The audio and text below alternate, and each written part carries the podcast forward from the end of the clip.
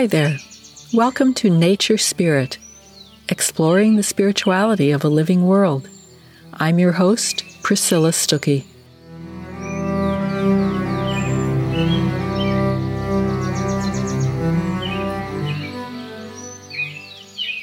So, I've been reading a book called Under the Sky We Make by the climate researcher and professor Kimberly Nicholas.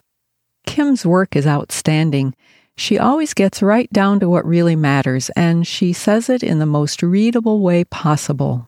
And what really matters right now is that we stop burning fossil fuels, because what we burn right now is determining the climate for centuries to come.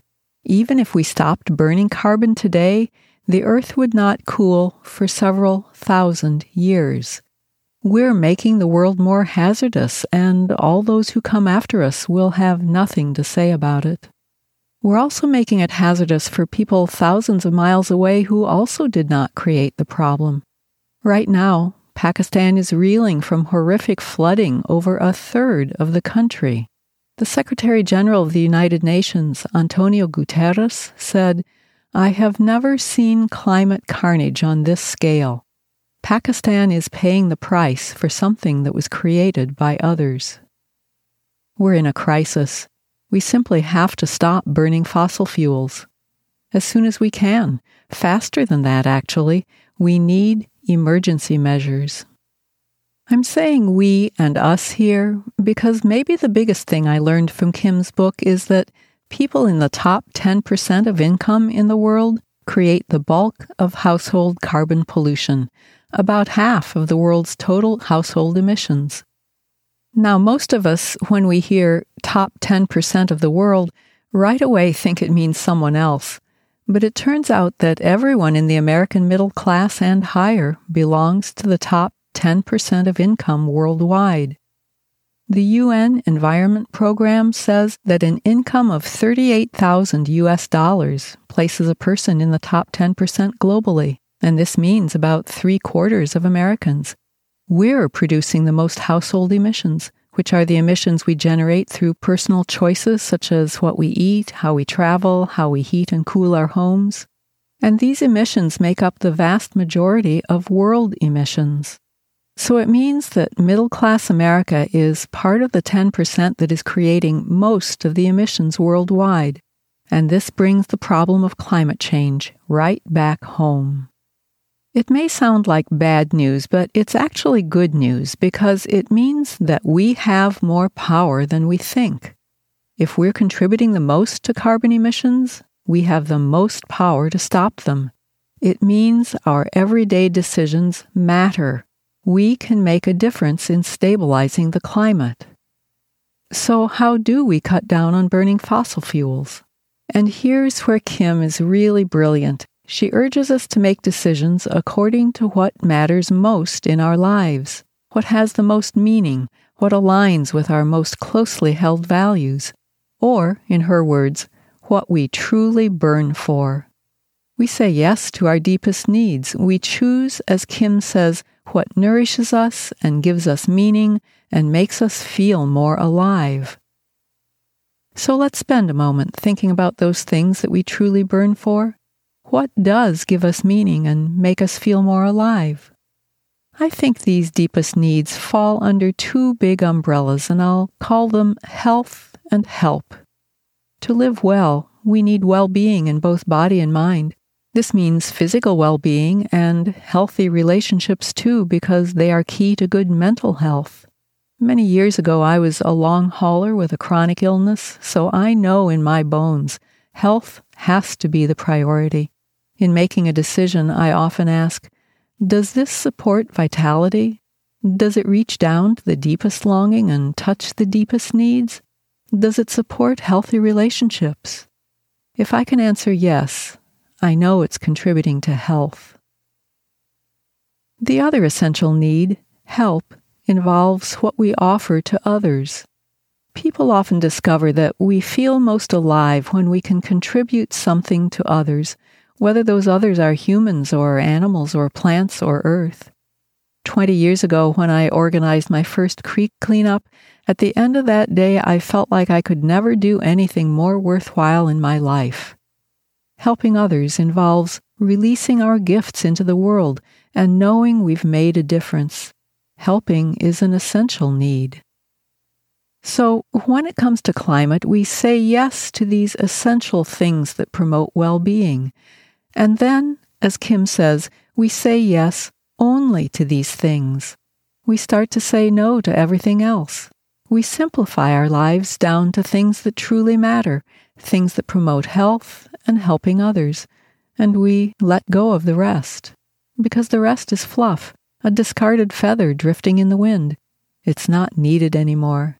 Which means, as Kim points out, that choosing for the climate may make life easier, not harder, because we're lightening our load. We say no to the products we don't really need, no to the faraway vacations that could be taken with less bother closer to home, no to the endless urges to impress and the needs to put on a good face. All of these things just wear us out, and if they don't truly nourish us, they waste our energy and the planet's as well. We say yes to the choices that touch the deepest longing and provide the deepest meaning we get down to what we truly burn for. And then what may be one of the most profound sentences of Kim's book?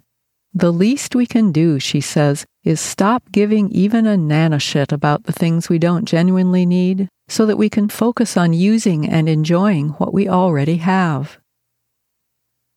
It may feel scary to think about rearranging life to center on our deepest values, it does take some bravery to assess what truly matters and then do it again and again over the course of a lifetime. Each time I've done it, I find my heart racing a little. Where will it lead, I wonder? What will I have to give up? But once we've danced with life for a few decades, we learn that shedding what we no longer need is actually freeing. We're happier without the unsupportive relationships or the life goals that didn't fit us anymore or the possessions that ate up too much time and attention. It may have been painful to say goodbye to those things at the time, but now we feel more able to soar. We're less encumbered, closer to the center of us, closer to what we truly burn for. Making changes is always a process and it may bring up some discomfort, but Kim says a friend of hers likes to say, You don't have to be perfect, you just have to be brave. So, for the rest of today, let's be brave in looking at some changes we could make to stabilize the climate, keeping in mind that we don't have to be perfect, we just have to be brave. And to help us be brave, here's another thing I just learned from Kim in the wonderful newsletter she mails out once a month. Most Americans actually are concerned about climate change. A study just came out that shows that two out of three of us share concern about the climate. But at the same time, the study shows most people think the exact opposite is true. We think that less than half of other people care. So we're wildly underestimating other people's level of concern, and this keeps us from talking about climate or strategizing together about changes we could be making, and it for sure keeps us from having company in making those changes. So, knowing now that most other people share our concern, Let's be brave and consider some individual actions we can take to lower our own emissions fast. Kim and her colleagues analyzed the data and found that there are three actions that the top 10 percenters of the world could take to make the biggest, fastest difference in lowering carbon emissions worldwide. Those three actions are going flight free, going car free, and going meat free. And there goes my heart rate, maybe yours too, just at the thought of changing my habits in these three areas. But, as Kim suggests, start with one action, the one that feels most feasible for you. And if it's impossible to think of going without it at all, think about cutting your use in half. Just know that, based on the evidence, these three will make the biggest difference. I promise you, she writes, if you start with reducing flights, then driving, then meat, you'll be having the biggest bang for your climate buck. So, as a way of opening more conversation about these three actions, let me talk a bit about how I relate to each of them. First of all, flying. And whew, this is a big one. I love to fly. A decade ago, I was taking eight or ten flights a year. I thrill to flying and I love seeing new places. But now I don't travel anymore for either business or pleasure. I wish I could take the credit and say I chose to stop, but I didn't. This was a decision that life made for me. About a decade ago, my body shifted and my digestive system weakened for reasons that nobody understands. I stay healthy and strong as long as I can eat my own super easy to digest foods, but it takes a lot of cooking every day, and it's almost impossible to cook that much on the road, and so traveling is pretty much out of the question. I have made a few day trips to Honolulu for medical appointments, but that's the extent of my flying since I moved here to Maui. But living here means that I'm an ocean away from friends and loved ones, so if I want to see them, they have to do the flying. But 10 million visitors come to Hawaii every year, which is an enormous burden of carbon emissions. Plus, the press of visitors is damaging reefs and steering resources like housing and water and land toward tourism. So, for all these reasons, I don't beg my friends and loved ones to come visit.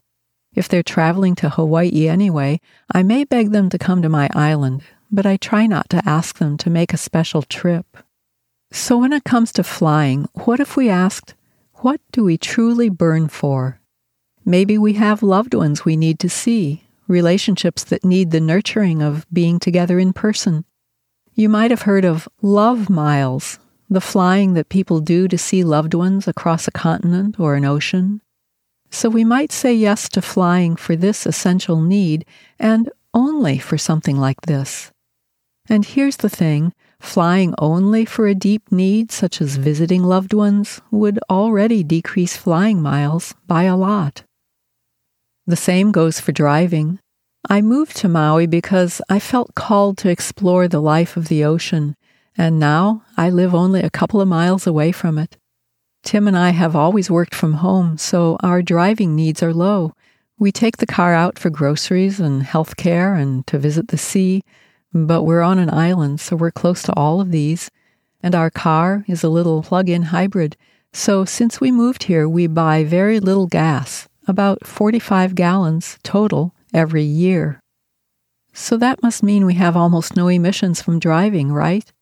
Well, not really, because we charge this car by plugging it into the house circuit, and the electricity here is generated almost completely by burning oil.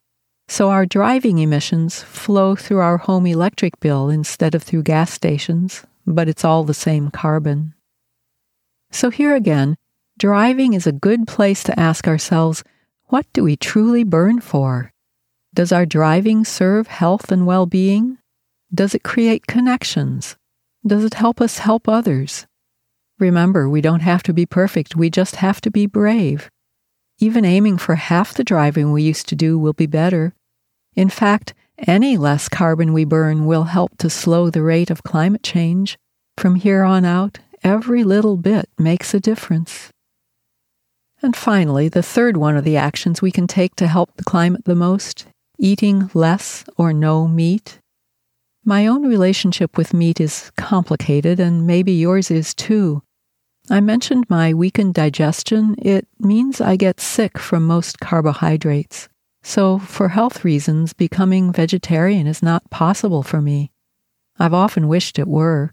Feeling connected to animals as I do, yet needing to eat them, is, well, complicated and uncomfortable. It keeps me asking deeper questions about what it means to be part of this web of life and death on earth, this great big feast that all of us take part in. So, what if we ate meat only for health reasons? Not because meat is a habit or because meat is on the menu at the restaurant, but because we're choosing meat and the amount of it with awareness. I'm pretty sure we'd be eating less of it. Most of our meat comes through factory farms anyway, and by now most of us know just how dreadful they are. They pollute the water, they foul the air, and they raise the animals in miserable conditions. Eating as little meat as possible would reduce the demand for meat, which would be a great kindness to the land and water and air, and especially the animals. Climate friendly animal agriculture is possible, but not when we treat animals like products on an assembly line. Being conscious of whose lives we're taking and treating those lives with respect is crucial to reducing carbon emissions. To be brave, we can ask, how much meat do I truly need? How much less could I be eating? So these are the three biggies, according to the climate researchers going plane free, car free, and meat free. So, how am I doing in these areas? Well, I fly only for a short trip now and then for medical reasons, so that's good, but again, no thanks to my own virtue. And I have chosen to live close to the goods and services I need, so my driving miles are way down. And when it comes to meat, I eat it regularly, but only a few bites per meal, just enough to keep my health stable. So my own household emissions are way lower than they used to be. And this helps to emphasize Kim's point about choosing only what we burn for. When I felt called to exploring the ocean and living close to the sea, Tim and I had to make some big changes. It took an enormous amount of paring down to get here. But all that paring down means that we don't need to consume much now that we're here. And it's so expensive to be here that we live small in a 700 square foot rented cottage. Choosing what we truly burn for has led to a smaller carbon footprint. But we need to reduce our emissions even more. Kim's book led me to wonder what my own household emissions actually are, so I followed her links and found the Cool Climate Calculator. It's a little online quiz you can take to get a clearer picture of your own emissions. And when I took the Cool Climate quiz, I found that our own emissions are way lower than the national average, but they're still way higher than what is equitable if we were burning only our fair share of carbon and doing the quiz gave me a good picture for where to focus my own climate efforts because it showed me what I'm actually burning carbon for right now. Our biggest emissions come from using electricity, so one action I'm committing to over the next year is to try to persuade our landowner to install solar panels, especially because incentives and rebates for them will be coming soon with federal money from the new Inflation Reduction Act, which just passed. I want to say again that to limit climate change, time is short. Since the start of the industrial age, we've given the Earth a fever of only about one degree Celsius, and already the results are catastrophic. To keep the fever down to even one and a half degrees means, according to the best science, that we have to stop burning carbon by 2050, as in, stop completely.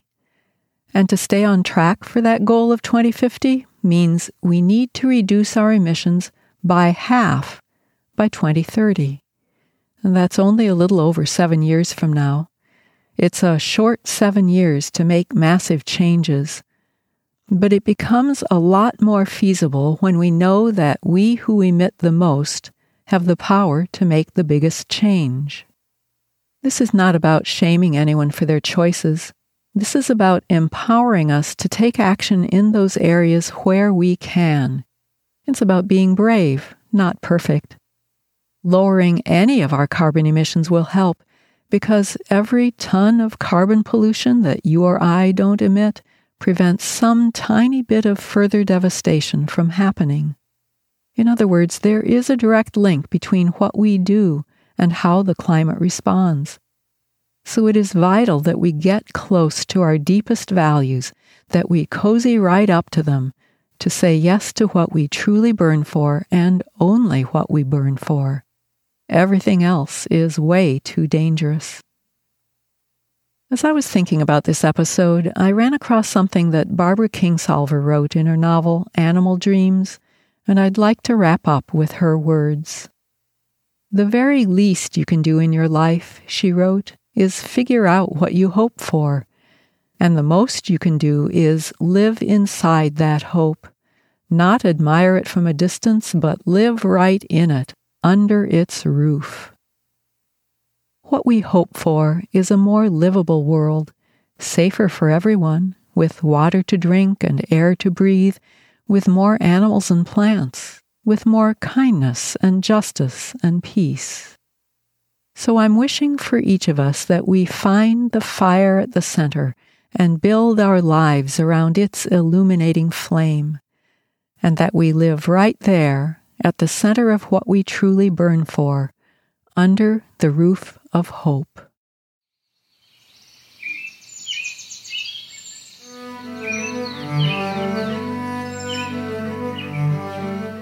You've been listening to Nature Spirit, a podcast with Priscilla Stuckey.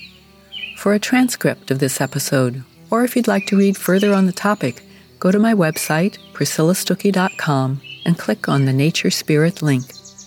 Or check out my books, Kissed by a Fox and Other Stories of Friendship in Nature, and Tamed by a Bear Coming Home to Nature Spirit Self, both published by Counterpoint Press.